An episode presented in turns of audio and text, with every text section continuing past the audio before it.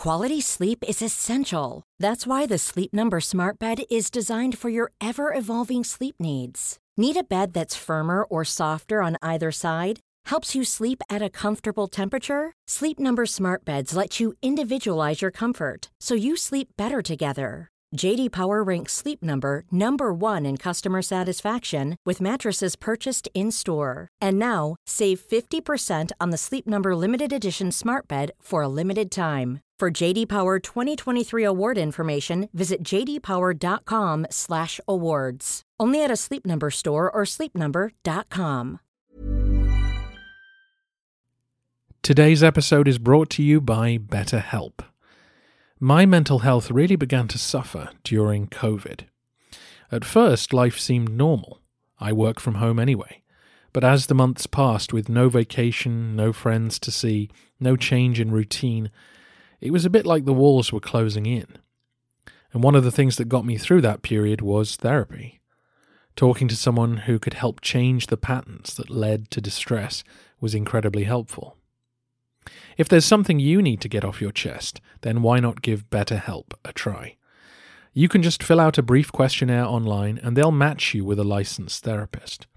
You can arrange things to suit your schedule, and if you don't click with the person you're talking to, it's easy to switch to someone else. Get it off your chest with BetterHelp.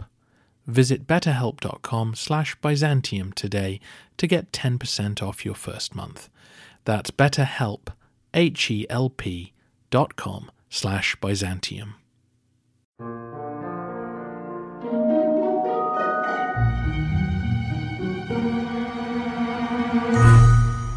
Hello, everyone, and welcome to the History of Byzantium, Episode 41 Who is a Byzantine?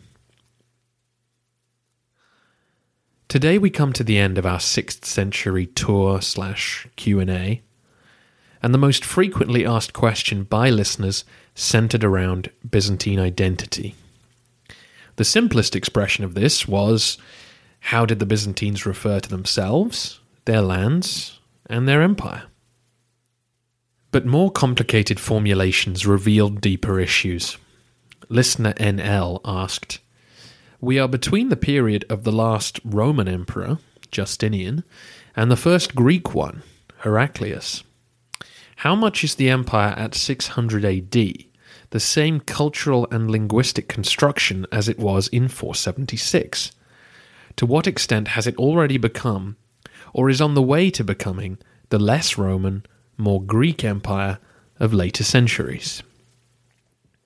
Or put another way, listener LM asks How did the Byzantines understand Roman history? Was the population generally aware that they were a kingdom, then a republic, then an empire, then an Eastern empire? Would the man on the street have any idea who Romulus, Caesar, and Trajan were? So, identity is the issue we will be discussing today, and it's an important question. The Byzantine Empire is, of course, a fictitious name, one that was never used during the empire's lifetime, and coined later by historians in order to differentiate the Eastern Romans from their classical predecessors. So, what did the Byzantines refer to themselves as? Romans. Simple as that. In all the writing which survives, the people living in Byzantium call themselves Romans. In Greek, the word was Rome, but it was not a new designation. That was the same word which Greek speakers had used to identify the Roman people before the Western Empire fell. And that designation does not appear with any caveats about the difference between Romans now and the Romans of old. The Byzantines saw themselves as the same people as the ones who had grown up on the banks of the Tiber. And that applies to people in 600 AD, in 1000 AD, and even in 1453. When we get to later eras, we can discuss how Byzantine thought and culture had evolved, but the self identification of people born in Byzantium was that they were Roman. How did the Byzantines refer to their lands and their empire? The name which is commonly used in our written sources from around 600 AD is Romania, as in the land of the Romans. This shift had taken place slowly over time from the Imperium Romanum, Roman Empire, to come to indicate the realm of a particular people. But what does this really mean? Your questions were asking for a deeper investigation of the issue. I suspect most of you knew those answers already. The real question seems to me to be what does it mean to be a Roman in 600 AD? Does that designation mean the same thing it once did? Is Roman just a title, but actually referring to a quite different people? Uh, aren't these just Greeks calling themselves Romans? Are these people mistaken to call themselves Romans? And don't they see the diminished circumstances that we perceive them to be living in? So let's get started. The word Byzantine was first used in the 16th century by a German historian and popularized a couple of hundred years later, largely by French scholars.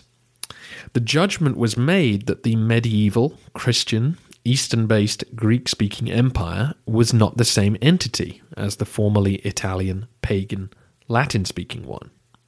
But is that judgment valid? I don't think so. After all, we're talking about self identification.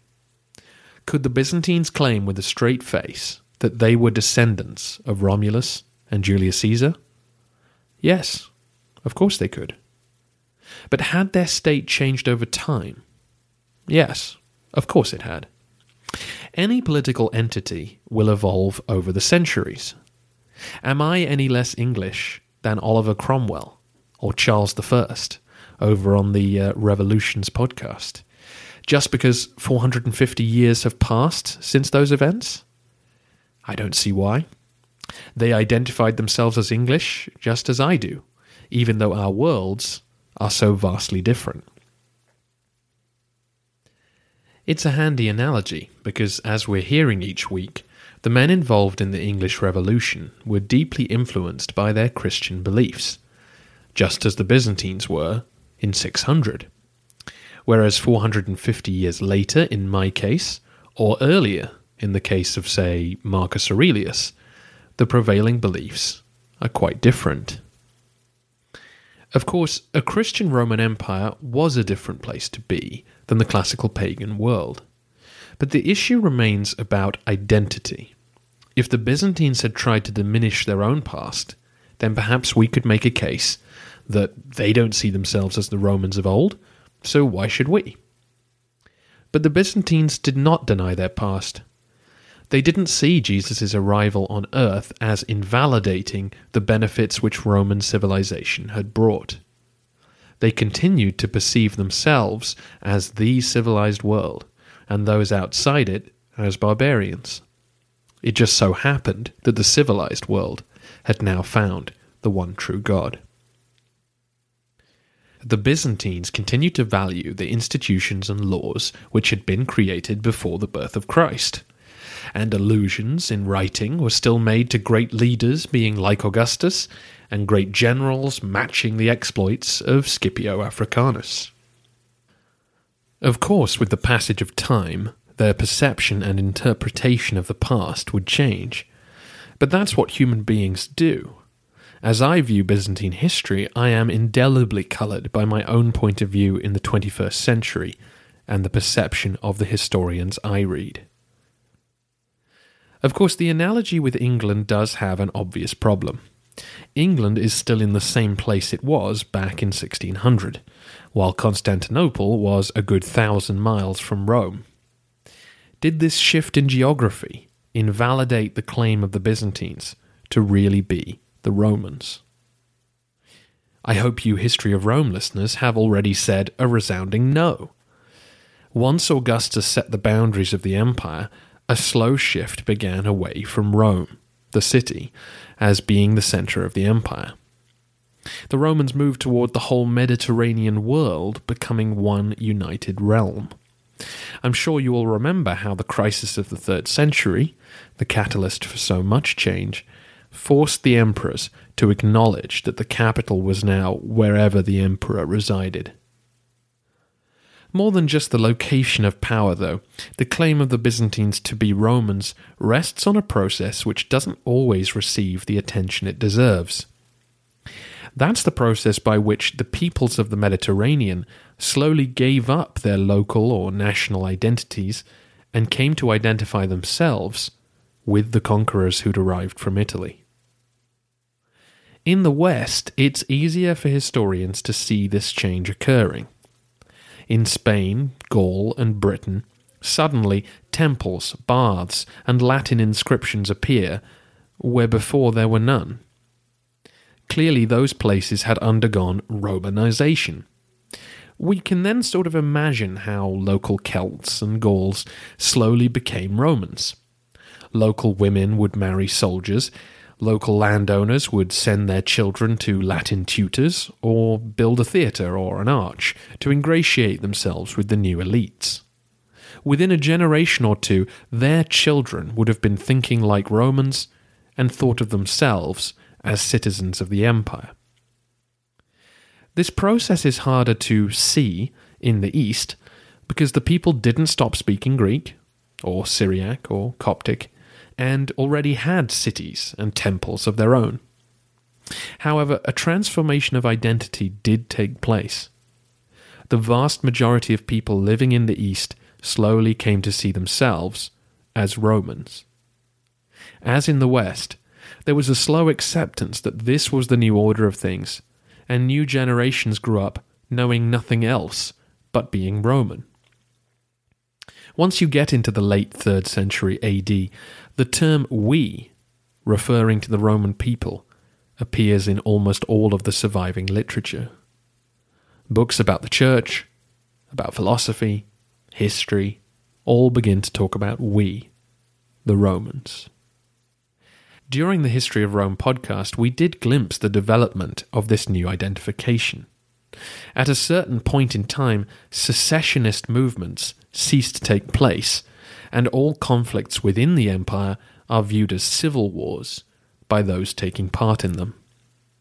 The larger scale example of this came during the crisis of the 3rd century, of course. If you'll recall, around 260 AD, a man named Postumus rebelled against the sitting emperor Gallienus and began to rule a Gallic empire consisting of Britain, Gaul, and Spain. The new empire had its own emperor, senate, consuls, and praetorian guard. In other words, the rebellion was entirely Roman. No one was suggesting an alternative. Closer to our own story, there were times when the border cities of Roman Mesopotamia could well have tired of paying the Persians protection money during one of Khusro's invasions and invited him to become their sovereign. But they didn't. The people of the eastern Mediterranean now considered themselves Roman. The Romans were their people, and even if a particular emperor let them down, they didn't question who they were. This process of identity change is one we might struggle to imagine today. The last couple of hundred years of our history have seen a push toward national self determination. We've seen very small nations of people push to break free from larger multi ethnic empires. So it would be tempting to look back from our perspective and project that same desire on the peoples of 2,000 years ago. And certainly, when the Roman Empire arrived on people's doorsteps, they were often none too thrilled about losing their political freedom. But we have to remember the sheer length of time that the Romans ruled. Most parts of the Eastern Empire were absorbed by 100 AD. So by 600 AD, five centuries later, most local identities had given way to an identification with the now long established Roman world. And remember that the empire initially didn't ask people to become identikit Romans. As long as you paid your taxes, honoured the emperor, and kept the peace, your life could go on as before. A tolerant style of occupation that very much encouraged the newly conquered to cooperate and commingle. I think we should also remember that the Roman Empire was very attractive to new immigrants.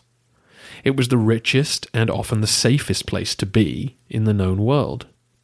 And we've seen over the centuries that new arrivals, like, say, foreign soldiers, would often gladly give up their former lives to become Romans and raise their children as enthusiastic converts to the Roman way of life. We don't have to look far beyond the United States of America to imagine a state which attracts new people to come and settle, who then raise children who only know life as Americans. But let's not leave it at that. It wasn't just wealth and a lenient attitude to conversion that made people Romans. We need to know what it was that caused men to gladly call themselves Roman and be willing to die in defense of their state. Byzantine writers, when they touch on the subject, generally refer to customs and manners, or a way of life, as being the definition of Romanness. To be Roman, you lived and acted like one. To elaborate on this, I lean heavily on the work of historian Anthony Kaldellis. In his excellent book Hellenism in Byzantium, he pulls together the writing of dozens of Romans and Byzantines to emerge with this picture of what men believed in. Rome, the city, had now become a world.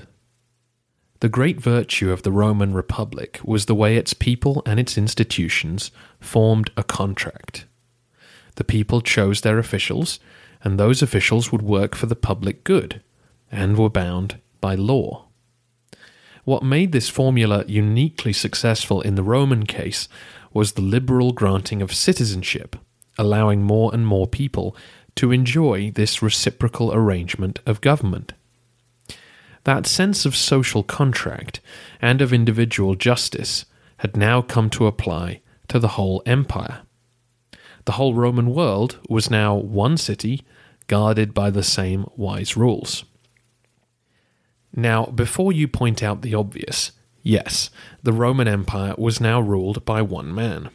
And yes, sometimes he could be Caligula and throw any rulebook out the window and have your head chopped off. But by and large, that didn't happen. The horrible emperors stand out because they were the exceptions. Roman emperors may have had absolute power, but they were, in theory, in that position to do a job. They were there to run the government, maintain the law, and make decisions in the interests of the people.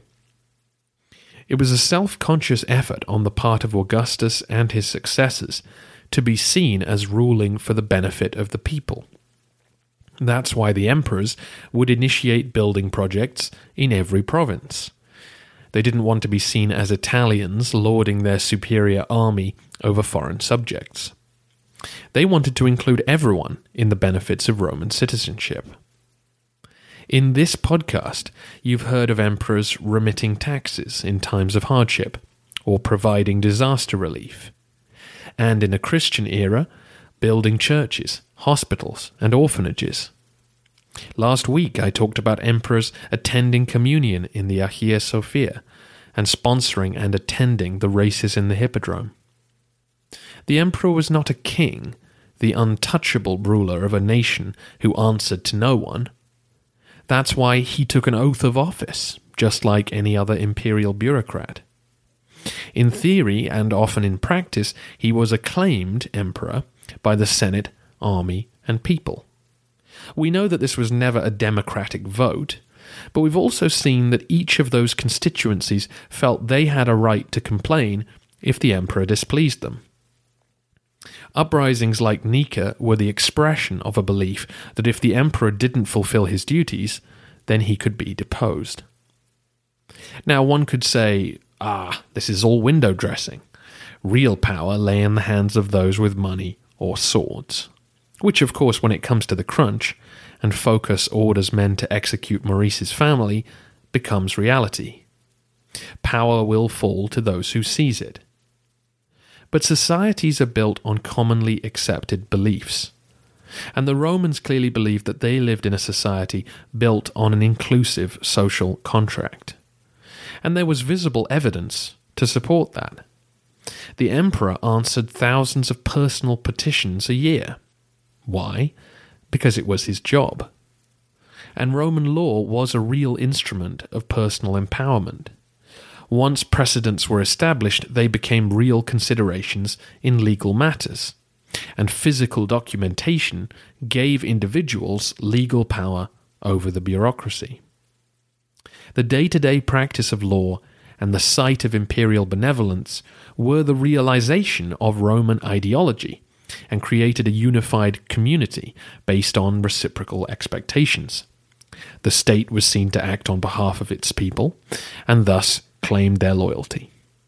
This was no mere illusion, it was a reality created by centuries of experience.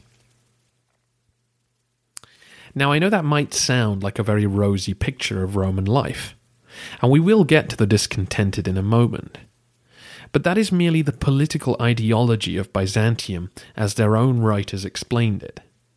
Day to day, as we know from the narrative, men took power, people would stab one another in the back, or steal, or persecute, or murder, and so on. And of course, people complained about corruption, or class injustice, or poverty, just as they do today. I'm sure those who suffered did not talk in glowing terms about the joys of being Roman. But the ideals which the empire was based on, and the reciprocal interactions which did take place, however limited they might seem from our perspective, were the parts of being Roman which the Byzantines championed. They may have been speaking Greek, praying to Jesus, and living on another continent, but they still believed that the Roman way of doing things was now their way of doing things. Nowhere in the texts does anyone hint that a better way of life would be found in some other earthly identity and hundreds of years after 600 AD, men would still head into battle to the rallying cry of, Remember, you are Romans. So, what about those who didn't consider themselves Roman? Listener WR asked specifically about the ethnic groups living within the empire. And if you remember a couple of episodes ago, I let the question about Anatolian minorities pass by. I've posted a map in the usual places of a linguistic breakdown of the empire during the 6th century. Now, a good amount of this is guesswork, because without many literate people, we just can't be sure of who spoke what. And we should remember that across the East, Greek was used as the common language when men needed to conduct business. But as you can see, you have Latin speakers in Africa, Italy, and the northern Balkans, a large band of Greek speakers, and then Syriac, Aramaic, and Coptic are still spoken in the countryside of the Levant and Egypt.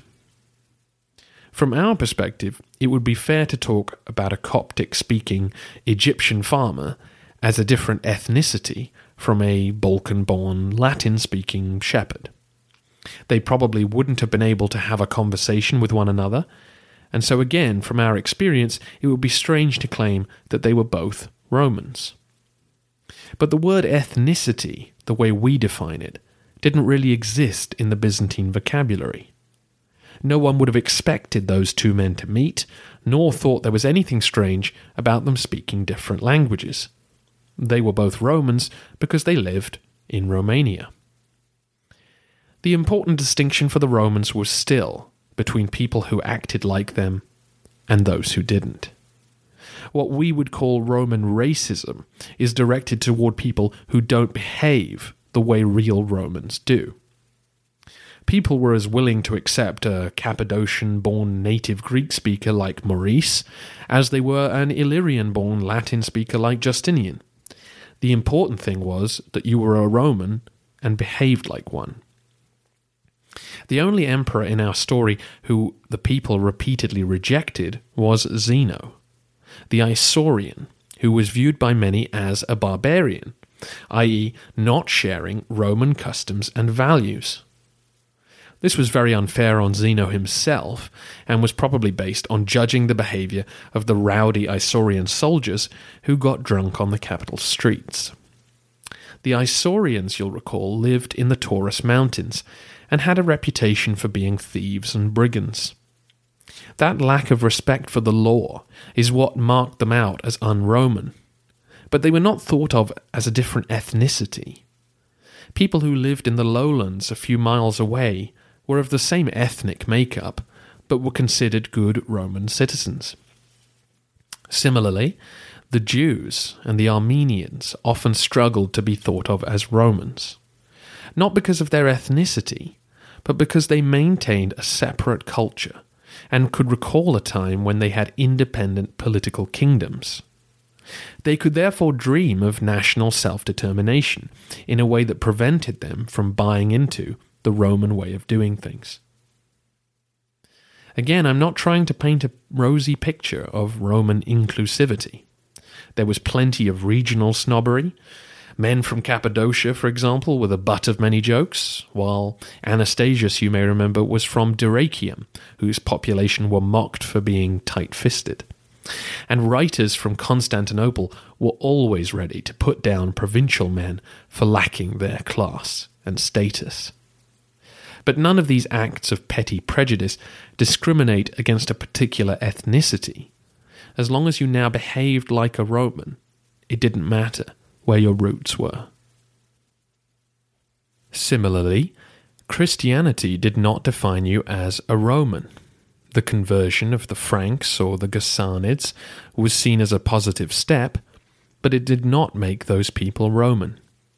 They didn't behave like Romans. They didn't live under Roman law. Whereas there were still pagans living in the empire who were viewed as Romans, even though they weren't Christians. They were a dying breed thanks to peer pressure and imperial persecution, but when Justinian shut the Academy of Athens, he never claimed that the professors he was sending to the unemployment line were not Romans. Nor did the Monophysites stop being Roman because of their unorthodox belief. We have many surviving documents from a lawyer named Dioscorus, who lived in Aphrodito in Egypt. Aphrodito is 300 miles from the sea, deep in Monophysite territory, and Dioscorus wrote a lot in Coptic. However, he clearly identifies himself as a Roman and talks about being part of the imperial system. Nowhere does he mention that local Monophysites felt any less Roman because of their debates with the Orthodox. In fact, the Monophysite desire to persuade the Orthodox to see things their way shows their concern to bring other Romans to the truth that they understood. So, what about the Greeks? Most of you will know that by the time we come to the year 700 AD, all that will be left of the Byzantine Empire will be the Greek speaking heartlands of Thrace, Constantinople, and Anatolia. The centuries of Byzantine history that follow will be a world of largely Greek speakers, writing in Greek, and living in an area that corresponds more closely to ancient and modern Greece than the Italian world where Rome was born. So, weren't the Byzantines just Greeks calling themselves Romans? No. The Greeks, like everyone else in the eastern Mediterranean, gave up their local identity to become Romans. We actually have writing from Greek authors under the early empire railing against their countrymen for abandoning their Hellenistic identity in favor of a Roman one. Some of the confusion over the Greekness of the Byzantine Empire stems from historical considerations. There is obviously a nation of Greek speakers in Greece today who identify themselves as the Greeks. And if you look up your ancient history, there are Greek speakers in the same area in 400 BC about to defend Greece from the invading Persians. In between them is the Roman Empire and Byzantium, and so it would be easy to draw a through line and assume that the Greeks have always been there. They just wore Roman clothing for a while. But again, we are in danger of looking backwards and applying the values of today to a past that wouldn't recognize them. The idea of forming a country called Greece, based around national self determination for the Greek speaking people of the Aegean, is a modern idea. Many historians will tell you that the Athenians and the Spartans hated each other, and that Greek unity in the face of Persian occupation was merely a temporary expedient. And beyond the famous wars, there is little evidence in what people wrote that there was much identification of a wider Greek world in a political sense. I know most of you will already know this, but in case you don't, up to around 400 BC, Greek speaking colonies had spread around the Mediterranean. But the only large collection in the east were on the western coasts of Anatolia, the various city states who sparked the famous war between the Persian Empire and Athens and Sparta. It was only with Alexander the Great in the 330s BC that the Greek language spread further eastwards. Alexander marched all the way to India, but behind him, Greek speaking or Hellenistic civilization followed him, leading to many Greek style cities populating the eastern Mediterranean, including Antioch and Alexandria and many others. By the time the Romans arrived on the scene around 200 BC, Greek was the lingua franca of the Eastern Mediterranean. But just because you spoke Greek didn't mean you identified yourself as Greek, or as a Hellene, or as a Hellene, as the occupants of the Greek peninsula were known. Instead, people saw themselves as Alexandrians, or subjects of King Ptolemy, for a long time, rather than as a Greek in a political sense. So when men came to see themselves as Romans, the vast majority had never been Greek in our modern national or ethnic sense. They just spoke Greek, and their political identity was formed locally. However, there was a shared Hellenistic culture in the East. It's particularly visible to us in city life and elite education the ideal of the polis as the place where the education of intelligent and civilized men took place lived on with a strong focus on the Greek canon of poetry, rhetoric, and philosophy. This culture was so strongly embedded that it did survive the conversion of the people practicing it into Roman citizens. In the West, the Romans saw their culture as superior to the Celtic and Gallic people, so they weren't about to learn their languages. Instead, the people there adapted and became Latin speakers to assimilate into their new society. In the East, however, Hellenistic culture was far more entrenched, with centuries of written work which the Italians admired. So the Romans simply adapted and learnt to speak Greek as early an emperor as Claudius complimented a foreign visitor because he could speak both our languages. This adaptation didn't seem to bother the Romans. Many Greek colonies had set themselves up in the south of Italy, and once the Republic absorbed them, laws were issued in Latin and Greek to facilitate clear communication. The survival of both the Greek language and of Hellenistic intellectual life did mean that the Eastern Roman world was different to the Western one. That sounds like a podcast of its own to me, but to draw on the most obvious difference, the great theological speculation about the nature of Christ, Arianism, Nestorianism, Monophysitism, all developed in the East, where a culture of intellectual investigation and debate had existed long before Jesus. Whereas in the West, the debate was far weaker, with loyalty to the papacy as the final word on religious matters was quickly accepted. But this cultural difference was true for the whole life of the empire. Eastern and Western Romans had their differences long before the West fell. It wasn't peculiar to Byzantium. Nor did it affect the identification of those Hellenistically influenced Romans to identify themselves as such. Whether you loved Plato, or you loved Jesus, or you loved both, you were still a Roman at heart, and not a Greek. There was no Greek political identity that could claim people's loyalties. In fact, in some later Byzantine documents, Greek is referred to as our language, or the language of the Romans, and in a few cases, even just Roman. Now, that's not to say that people didn't take pride in speaking Greek, or talk about the beauty of the language. And once the Crusades kick in, the Romans will begin to contrast their language with the barbaric tongues of the new arrivals. But they never stopped thinking that they were Romans first and foremost. To suggest they were really Greeks would be as strange as claiming that today Americans are really Englishmen just because they speak English. I can only imagine the horror on your faces. I was as surprised as some of you will be to discover the deep extent of this cultural identification. It can be hard to get over your preconceived notions about how history fits together. Once Constantinople fell in 1453, it became difficult for those Romans who were left to identify themselves as such as they no longer possessed the institutions which had defined their common identity. It wasn't until the 18th century that the idea of forming a Greek nation state began to be seriously discussed.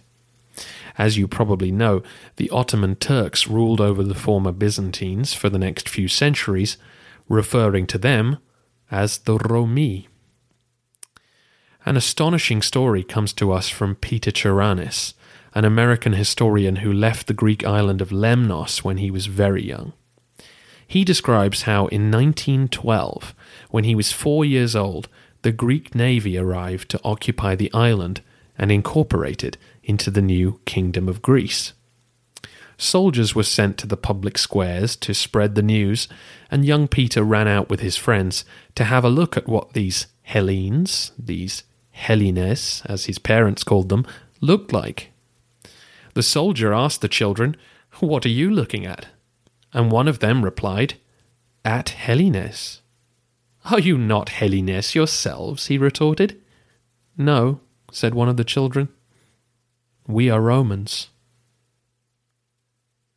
That was only a hundred years ago. It's hard to say from the evidence I've seen that the Byzantines thought of themselves as anything other than Romans. I hope that goes a long way to answering your questions about Byzantine identity. In terms of the Byzantine understanding of Roman history, listener LM points out himself that your level of education would dictate quite a lot. I imagine many illiterate Byzantines knew world history as the Garden of Eden, Jesus, and Constantine, but that was about it while in the writings of intellectuals there are certainly references to the Republic and to the pagan emperors. If I were to guess about the average person in Constantinople, though, it would be that the foundation of his own city might determine the depth of his historical understanding.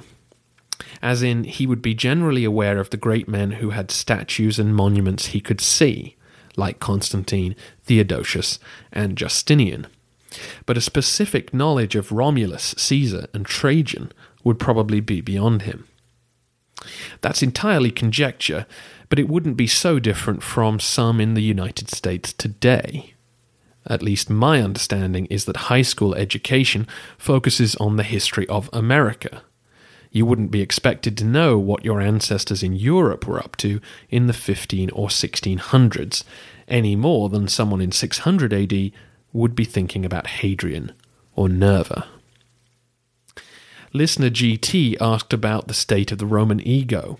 Did the Byzantines perceive themselves as the Eastern Empire, not the whole Roman world anymore? And did the constant raids in East and West limit their own propaganda about being the undisputed world empire?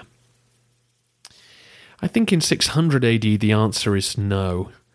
The Roman Empire had been through hard times before and had always prevailed.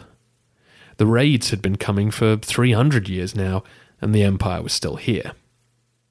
Justinian had just brought some of the western provinces back into the empire.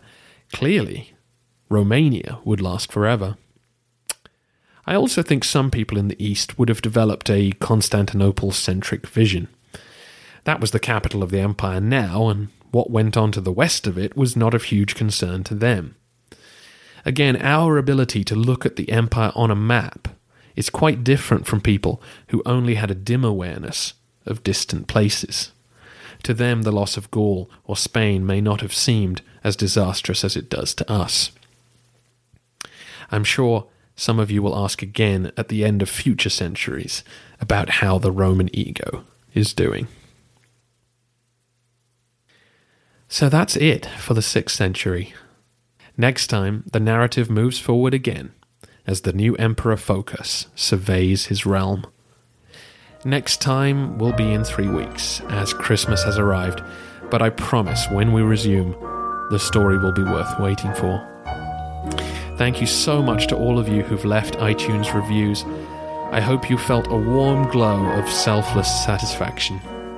If you'd like to feel that way too, then you know what to do.